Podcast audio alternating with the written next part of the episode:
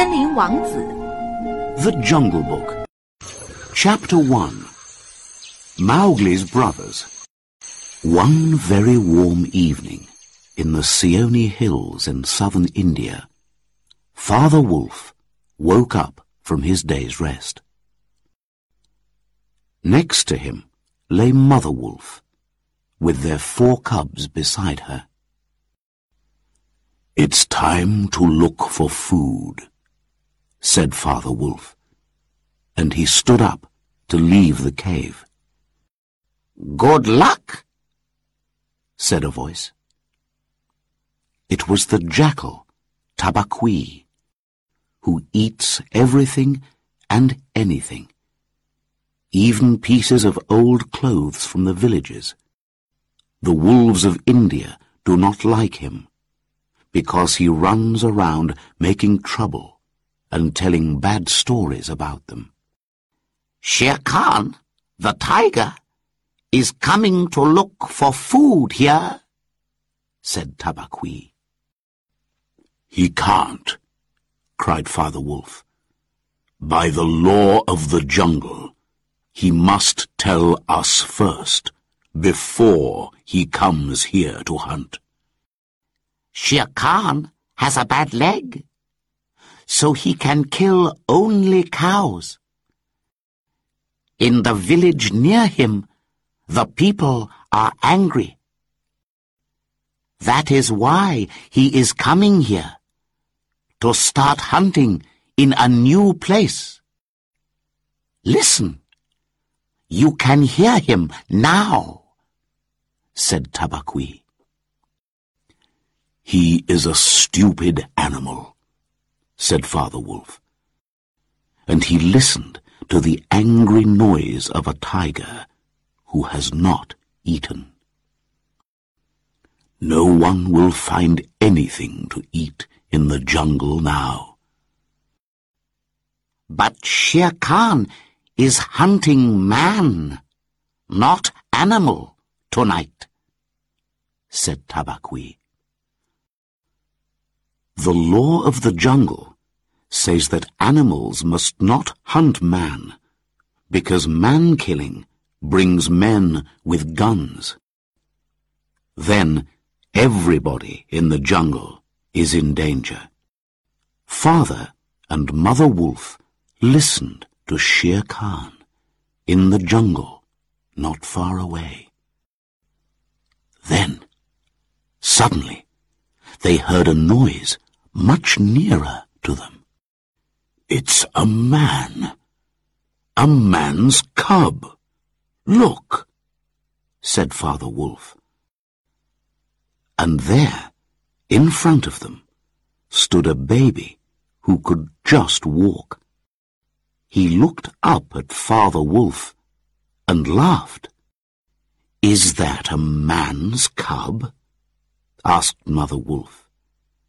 I have never seen one. Bring it here. The baby, small and with no clothes, pushed its way between the cubs to get near to Mother Wolf. Look, she said, he is taking his meal with the others. I have heard that this has happened before, said Father Wolf, but I have never seen it until now. Look at him. He is not afraid. Suddenly, it was dark, and Shere Khan was pushing his great head in through the mouth of the cave.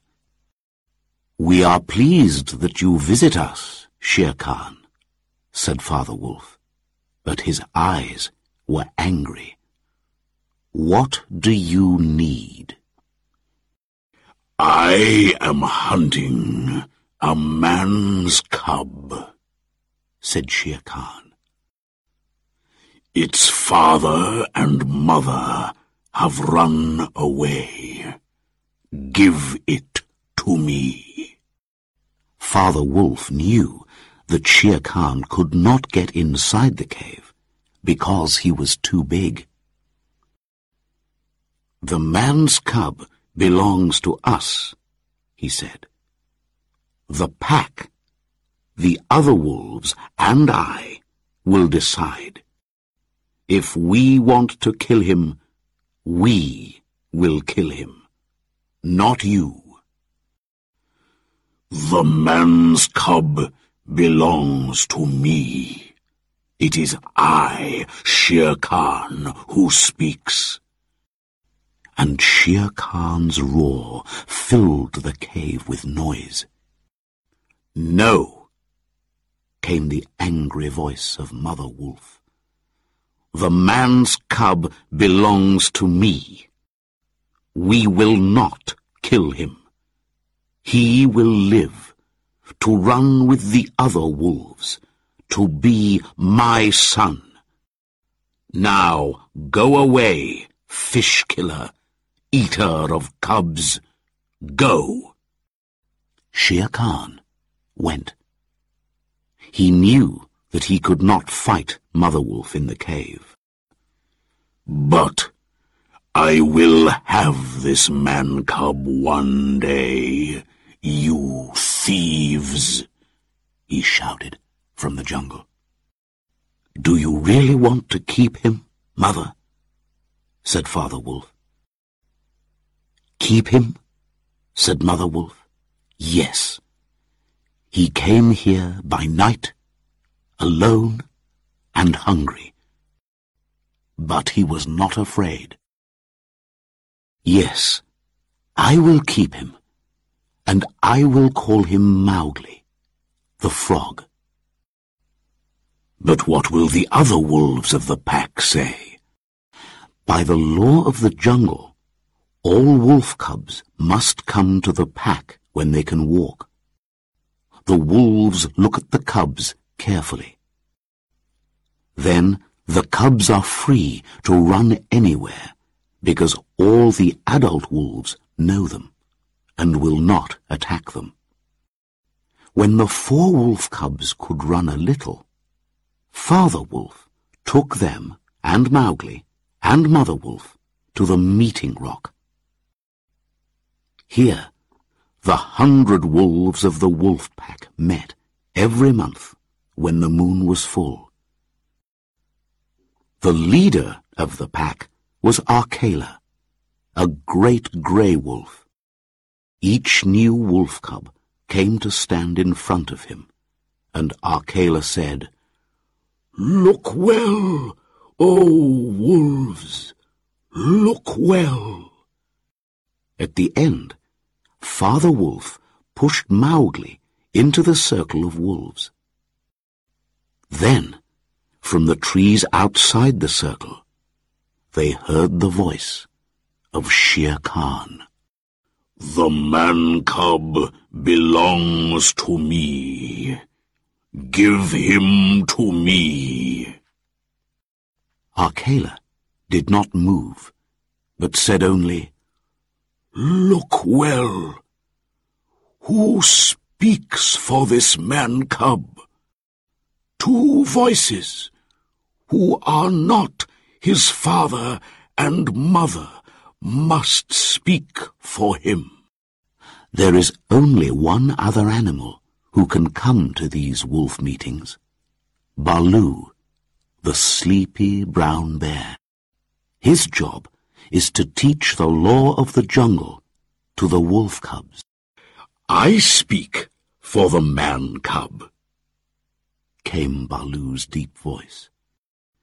Let him run with the pack. I myself will teach him. We need another voice to speak for him, said Akela. Silently, another animal jumped down into the circle. It was Bagheera, the panther, black as the night, clever, strong, and dangerous. Oh, Akela, will you let me speak? Said Bagheera softly. The law of the jungle says it is possible to buy the life of a cub. It is bad to kill a man-cub, He cannot hurt you. Let him live with you, and I will give you a fat cow, newly killed, which lies in the jungle, not far away." The voices of the wolves replied, "Let him live!" They were always hungry, and they wanted to get the dead cow. Soon they went away, and there were only Akela, Bagheera, Baloo, and Mowgli's wolf family left. They could hear the angry roars of Shere Khan in the night. "It is good," said Akela. "Men are clever. Perhaps this man-cub will help us when he is older. Take him away," he said to Father Wolf, "and teach him well." And so, because of Baloo's good word and the present of a cow, Mowgli now belonged to the Seeonee wolf pack. The story of Mowgli's life among the wolves fills many books. But we must jump ten or eleven years now. Father Wolf, Baloo, and Bagheera taught Mowgli well, and he learnt everything about the jungle. He knew the meaning of every sound in the trees, of every song of the birds, of every splash in the water. He learnt to climb trees like a monkey, to swim in the rivers like a fish, and to hunt for his food as cleverly as any animal in the jungle.